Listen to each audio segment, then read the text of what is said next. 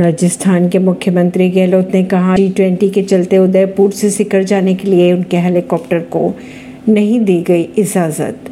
राजस्थान के सीएम अशोक गहलोत ने शुक्रवार को ट्वीट कर कहा जी ट्वेंटी समिट के कारण गृह मंत्रालय ने एयर स्पेस में उदयपुर से सिकर जाने के लिए उनके हेलीकॉप्टर को अनुमति नहीं दी। उन्होंने ये भी लिखा कि आज बाबा श्री खिमवा दास महाराज की पुण्यतिथि के कार्यक्रम में सांगलिया पीठ का उनका कार्यक्रम था। पीठाधीश्वर ओमदास महाराज को फ़ोन पर भी उन्होंने ये जानकारी दी। परवीन सिंह दिल्ली